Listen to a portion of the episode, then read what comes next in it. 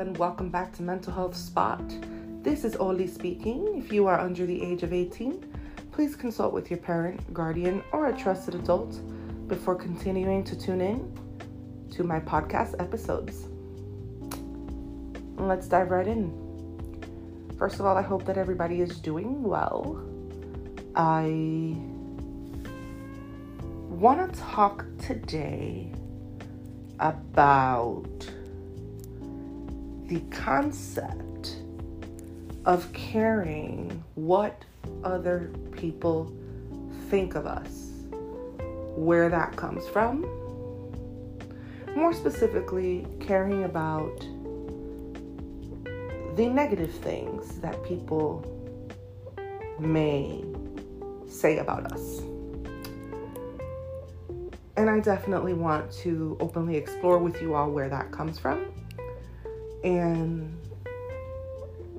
find ways to help you and myself. because let me not act like I'm not a habitual people pleaser here.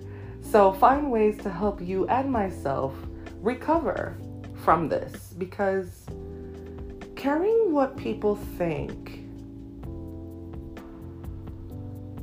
when it's negative can stop you from doing or saying a lot of the things that you really want to do and say. Um, I want to give you guys an example. I actually got a negative review on this podcast and I read it and I felt terrible. Someone was actually offended by something I said and for those of you that are close to me, I think you guys know better than anybody that people being offended by me is a rarity. Um, and so, this person expressing that something I said was offensive, I felt terrible. And I was like, oh my gosh, like, I, I don't know what to do now. Like, how do I get this person to be interested in my podcast again? Mind you, it's a complete stranger. I don't know who it is. Um, and I kind of went down the rabbit hole for a little bit.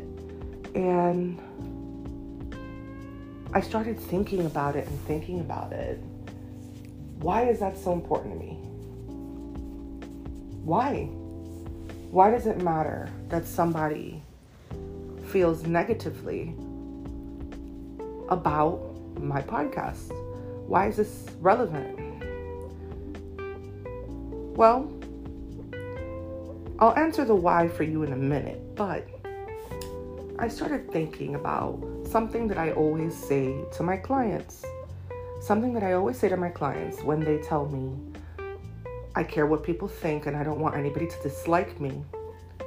I say, Well, does JLo have haters? Yeah. Is she beautiful and fabulous and an amazing entertainer? Yeah. Okay. And so let's take this a step further. There are haters everywhere. And by hater, I mean someone who's not going to respond to your energy for whatever the reason is. And so there's people out there that don't think JLo's attractive. I don't know who, but they exist. They don't think she's talented. Again, I don't know who, but they exist. I think she's an amazing entertainer and actress. Um, those are, you know, my personal opinions.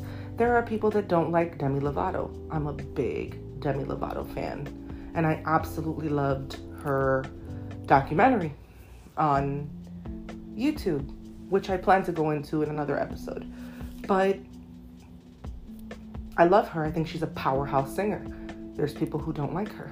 There's people who don't like Miley Cyrus, who I love. There's people who don't like um, Denzel Washington, Samuel L. Jackson, which is shocking to me because they're both amazing. The point is that these celebrities that so many people worship and venerate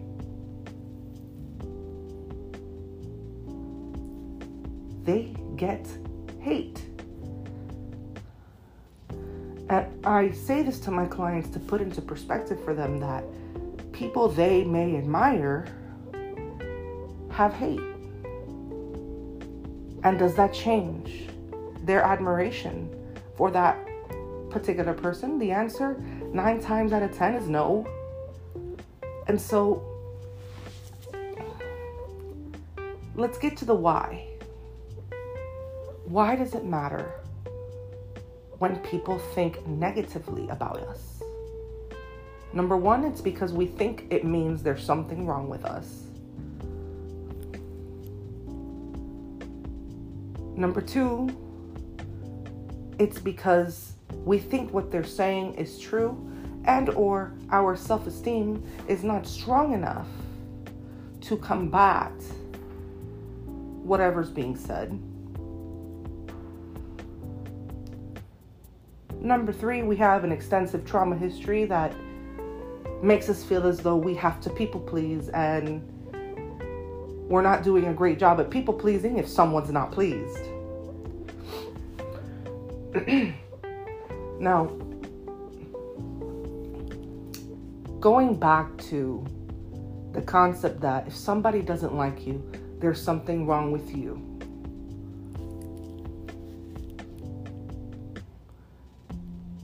Let's break that apart for a second.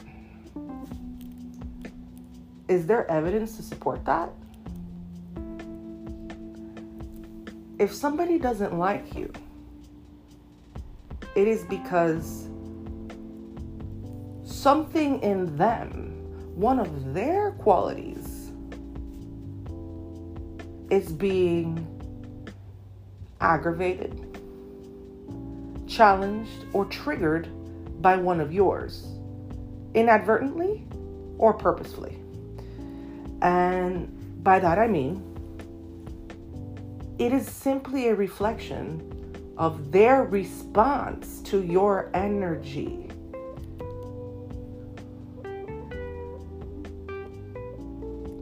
Putting it simply, it's about them, not you. Someone disliking you has everything to do with them and very little to do with you. And I know that that's a hard pill to swallow because it feels so personal. But it's true. That's that's sheer logic. It's not logical to assume that oh because somebody dislikes us that means there's something wrong with us. Okay? So someone's opinion of you that may or may not be based on anything factual, may or may not, substantiates your feelings about yourself. Is that what's happening? Like, so we have to think about it rationally. Someone doesn't like us, it's the way they are responding, choosing to respond to our energy. And there's going to be people that respond beautifully to our energy, and there's going to be people that don't. And does that mean that we should stop being authentic? I know for me, as a habitual people pleaser, there's so many things that I share on my social media. I love to, you know, raise awareness and I talk a lot about, you know, the Black Lives Matter movement and, you know, being pro LGBTQ plus, etc. And I find that I limit how often and how intensely I write about my opinions out of fear that there's going to be someone on my feed that reads that and gets rubbed the wrong way and retaliates or leaves me a comment challenging me. And guess who's making an effort to let all of that stuff go? Me. I'm actually putting icy hot all over my neck and my head. I have a splitting headache. Like it's not cute. And I smell like menthol right now. It's not cute, but it's okay. Um anyway. Where was I? So what I'm saying is that we have to learn how to be more comfortable in being disliked. And that's really hard, especially for people like me. For anyone that's a habitual people pleaser, that is unusually difficult.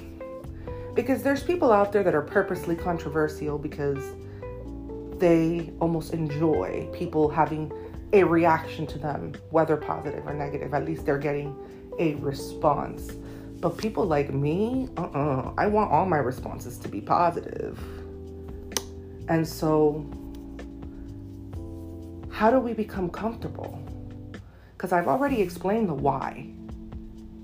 Why it affects us. How do we become comfortable with being disliked? Literally comfortable with it. I'm not saying that we're going to go out of our way to make enemies. That's hardly what I'm saying. But should someone not be receptive to our energy or whatever it is we're putting out there? How how do we find a way to be okay with that? How do we rationalize it? Do we assume that we are fundamentally flawed? Or can we just say, me and that person are obviously just not compatible, and that's okay. We don't have to be. And it doesn't make them bad, it doesn't make me bad. They have a right to their opinion, but I know who I am and what I'm worth, and my worth is not defined by someone's opinion of me, positive or negative.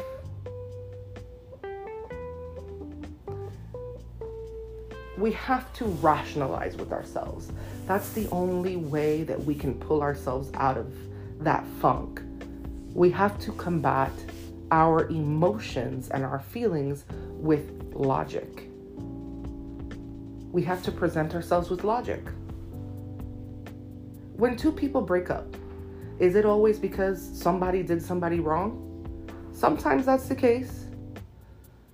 But sometimes it's just incompatibility. It's two people wanting different things or having different personality traits that just don't match. Does that mean anybody's bad? I have a close friend. I'm really, really close with her. She has her own group of friends that I'm not friends with. And obviously, I have my own friends that she's not friends with, but that's not relevant.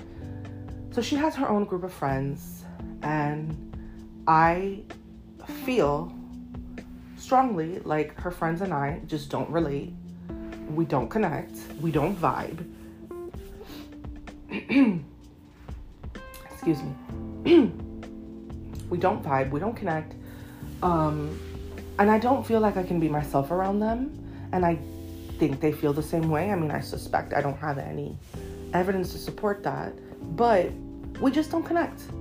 We've never gotten close, even though her and I are super close, and she's super close with them.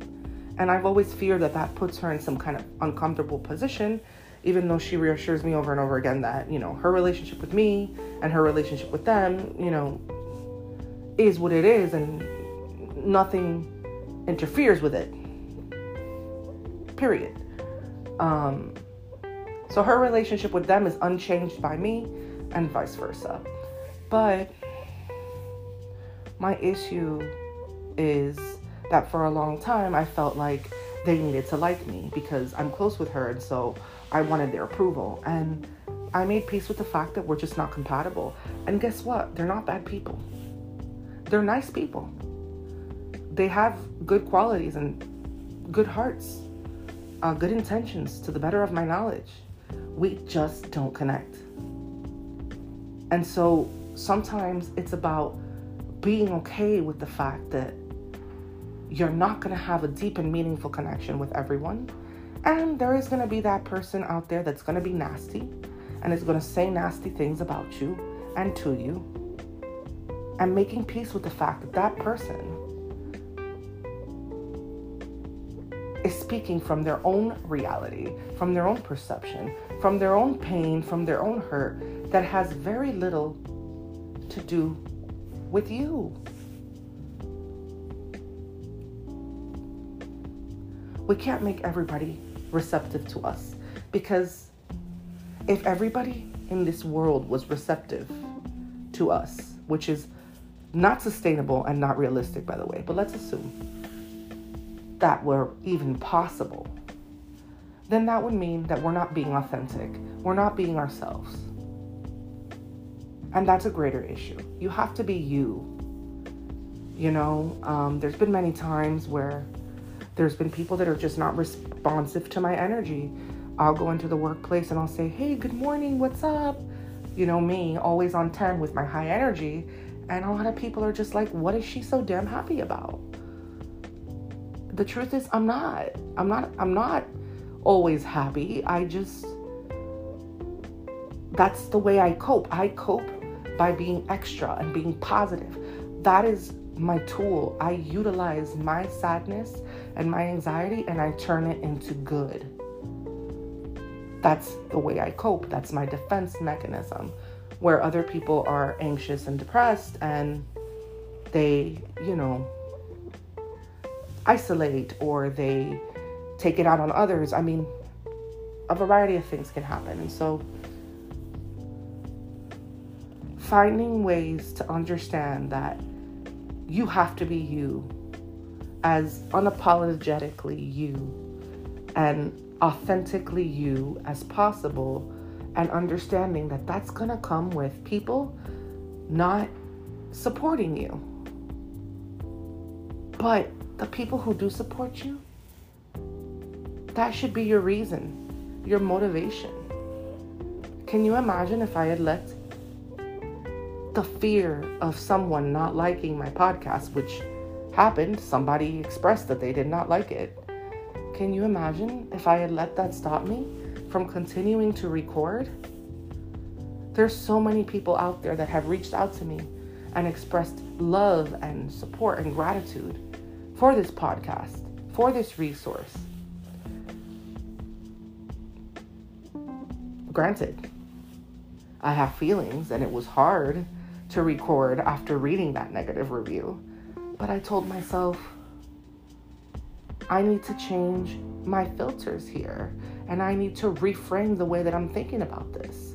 So instead of thinking, well, my podcast must suck because one person left a negative review, I reframe and I think there's so many people out there that have expressed directly that they're benefiting from my podcast. I'm sorry to hear that one person left a comment saying they don't like it. And I wish them well and hope they do find a podcast that resonates with them. And that's that. So, with that being said, I know this was a relatively short episode, but I wanted to give y'all some content because I know it's been a hot minute since I've been on. I will be back soon and I will be bringing even more special guests. So, stay tuned and take care of yourselves.